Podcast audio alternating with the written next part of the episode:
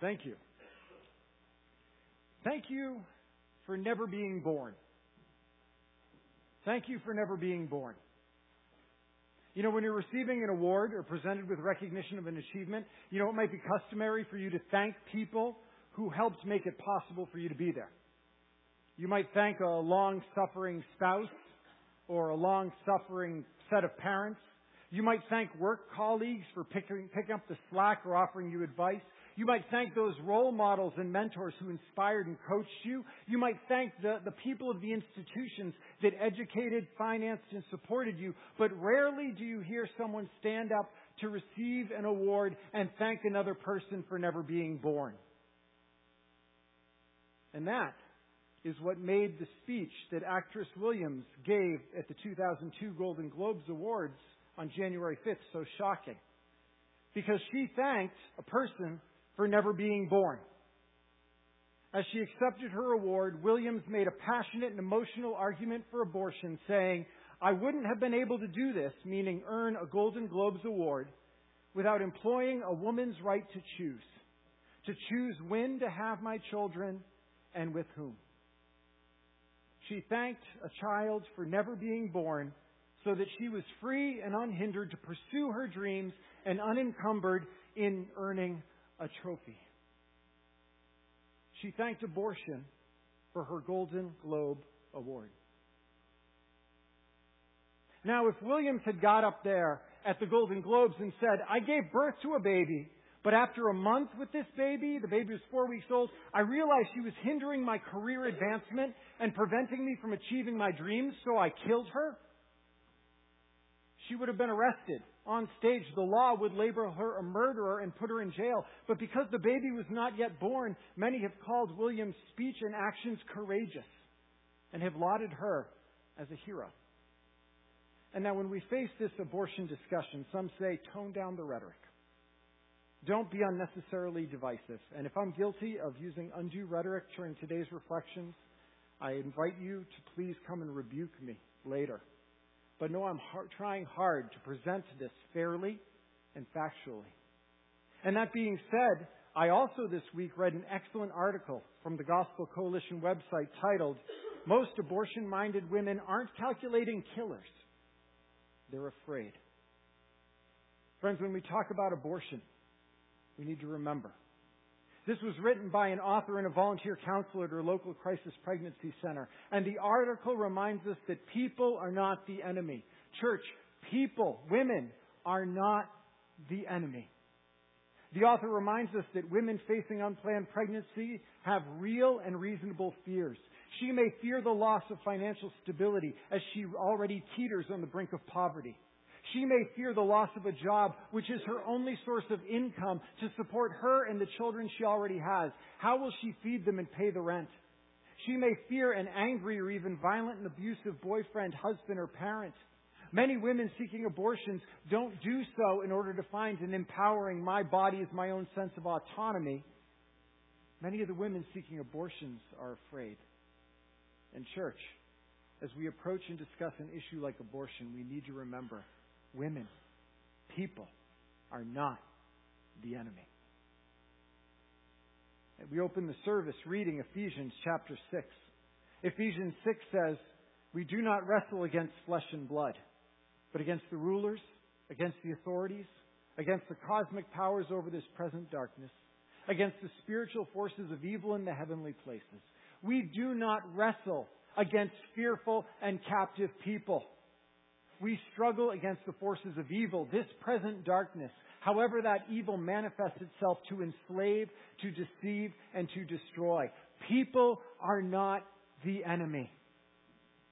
I purposefully chose the song that we opened today's service with. Our call to war is to love the captive soul, but to rage against the captor. And with the sword that makes the wounded whole, we will fight with faith and valor. People, women are not the enemy. This world is filled with captive souls. They are lied to, they are deceived, they are abused, and they are fearful. And church, our call to war is to love the captive soul, but to rage against the captor. against the lies of the enemy, against the deception of the spirit of this age, against the evil that enslaves and abuses and makes afraid. As the song says, we love these captive souls, but we battle against their captors. And we do so with the sword that makes the wounded whole. And what is that sword? Later in Ephesians 6, in that same passage, we find what the songwriter was referring to. Ephesians 6, verse 17, describes the sword of the Spirit, which is the Word of God. For the truth will set you free. The Word of God liberates the captive. It emboldens the timid. It comforts the fearful. It makes the wounded whole. The truth breaks the power of the destructive lies and this world offers. We speak the truth of God's Word to love the captive soul and liberate a world deceived by destructive and damning lies of the enemy. But, church, we never speak the truth of God's Word in order to defeat people. We don't speak the truth of God's Word just to win an argument. We don't speak the truth of God's Word to assert our own superiority. We don't speak the truth of God's Word to load guilt upon those who are already weighed down. We don't speak the truth of God's Word to wound those who are already wounded because our battle is not against flesh and blood. We love the captive souls but we rage against the captor. We speak the truth not to push back against people. We speak the truth to push back against this present darkness. We speak the truth that exposes the lies that have enslaved captive souls. We speak the truth to set captive souls free from the deceptions that destroy life. We speak truth to the burdened, that the falsehoods that burden them might be lifted. Because they've been promised joy and life only to find those very things stolen from them. Truth points out the destructive lies and the damaging deceit. Because, church, it's unloving. It's unloving to call poison safe. It's unloving to call harmful harmless. It's unloving to call evil good or to call darkness light. For example, last year, the number one abortion provider in America, Planned Parenthood, reported 345,672 abortions, the highest number reported since they started keeping track in the 2000 2001 year. And many women walked into Planned Parenthood and they were frightened and they're vulnerable. And they were promised peace by the violence of abortion. They were promised a solution that often creates more problems. They were offered freedom that often leaves a burden of guilt. Friends, were they told the truth? Pregnant women are told that what's growing within them is just a bunch of cells. Yet, more than an organ, a tumor, or a bunch of cells in the mother, an unborn child is gen- a genetically unique human being. Within the mother, yet distinct from her. So, who's telling the truth about the unborn? And to say that what grows within a pregnant woman is just a bunch of cells like a tumor is an insult. And it's a denial to the experience of every mother who has ever suffered the trauma and loss of a miscarriage. To say that what the, that woman lost was like having a tumor removed is to mock her pain and to deny her experience of miscarriage. Women know what grows within them. And losing that life is a terrible trauma that I know many here have experienced. And more than that, consider the great lengths to which medical science has gone today to develop technologies and techniques to now perform surgery on children while they're still in the womb. Friends, if it's just a bunch of cells like a tumor, why? Why the expense? Why the time? Are the unborn human or are they not?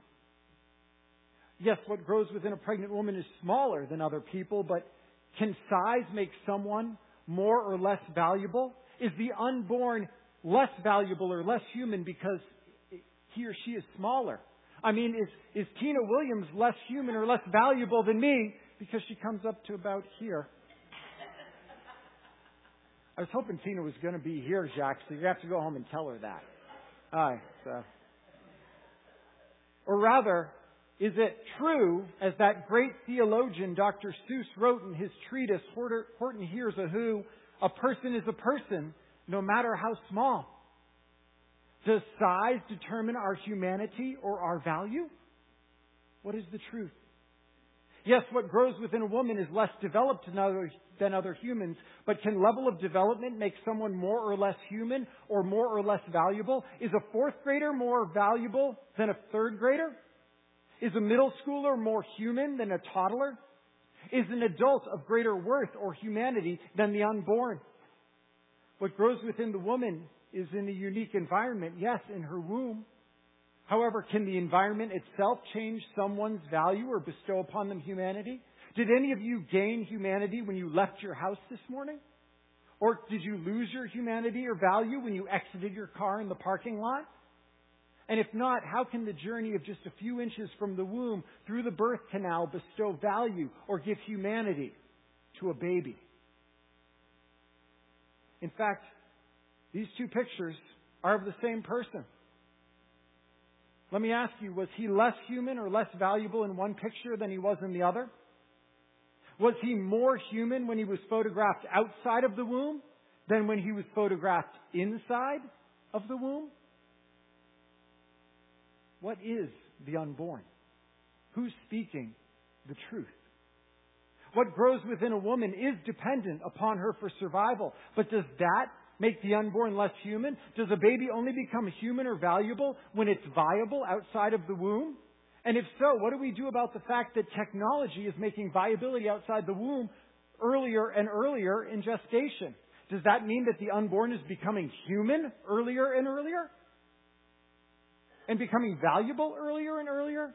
Or consider newborn babies. I mean, anyone who's had a newborn knows they are also dependent upon you for survival, yet we don't consider them less human or less valuable.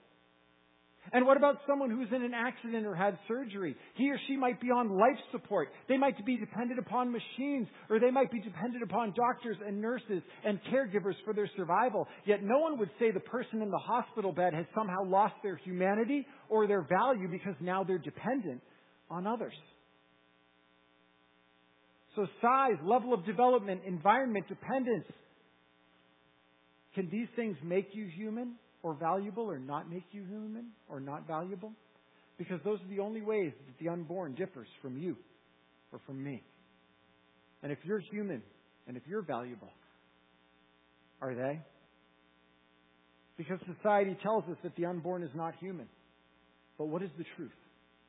What is the truth about the unborn? For his author, Gregory Koukl, summarizes nicely if the unborn are not human, then no justification for elective abortion is necessary.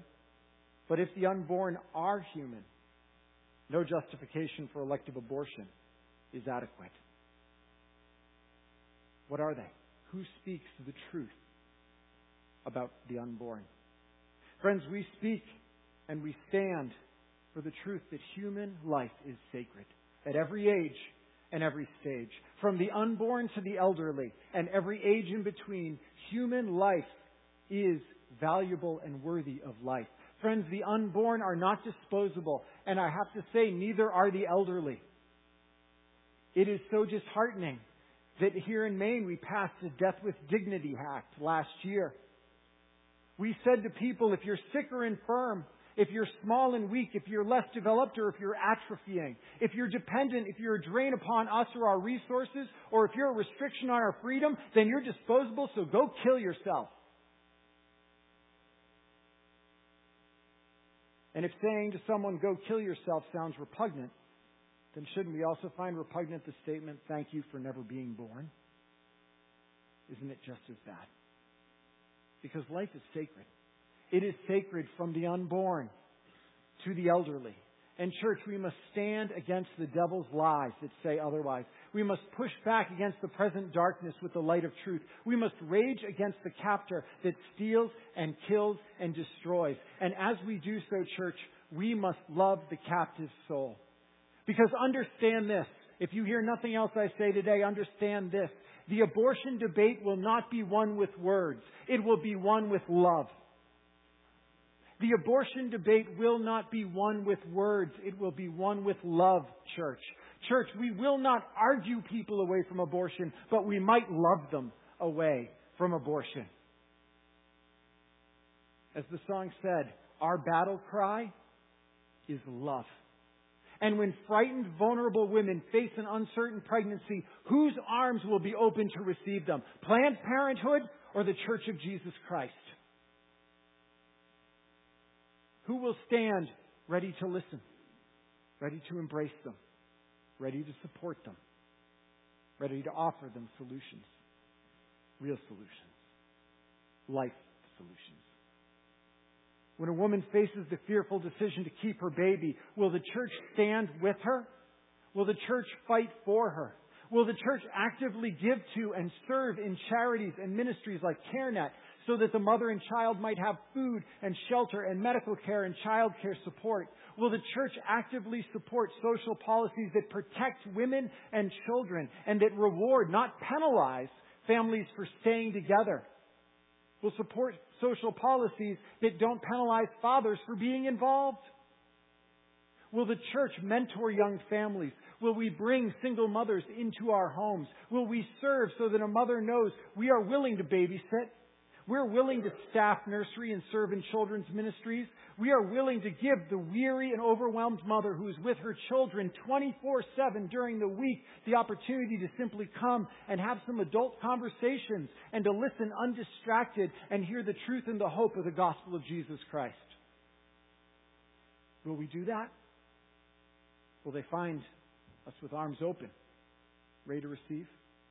Because, church, we always stand in danger. Because even if we have the best arguments, even if truth is on our side, it is love that is going to win this argument, church.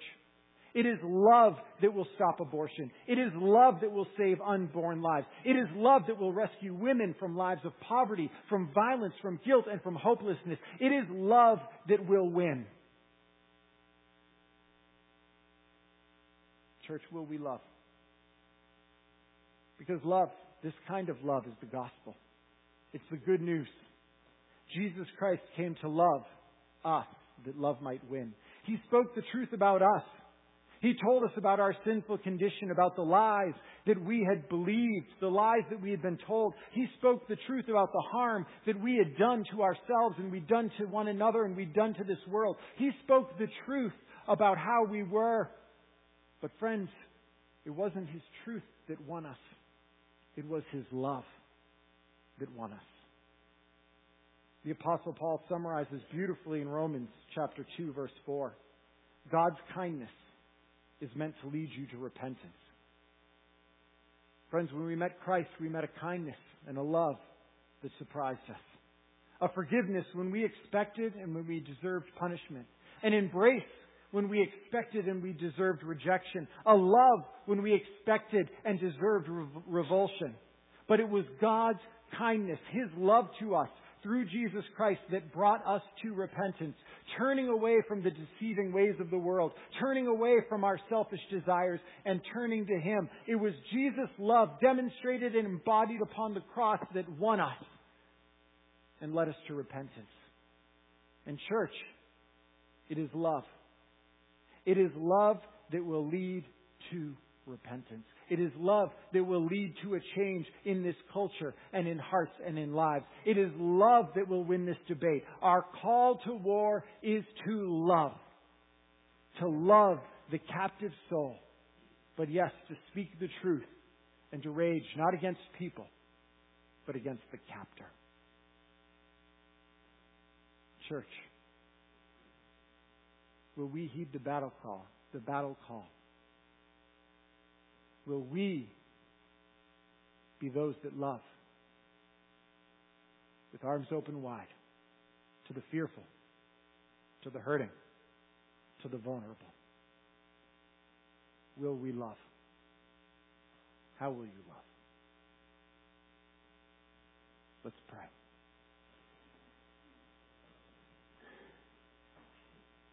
Father, on this Sanctity of Life Sunday, we thank you. We thank you for this reminder that life is sacred. From before birth to the grave. That there's not a moment of our lives that you are not with us. And Lord, make us a people who stand for truth, yes, but even more than that, are known for love. Love that does not compromise truth, but love that loves the captive soul, yet rages against the lies that the captor tells. Lord, may we be known for our love. May lives be saved, and may Jesus Christ be praised. In Jesus' name we ask. Amen.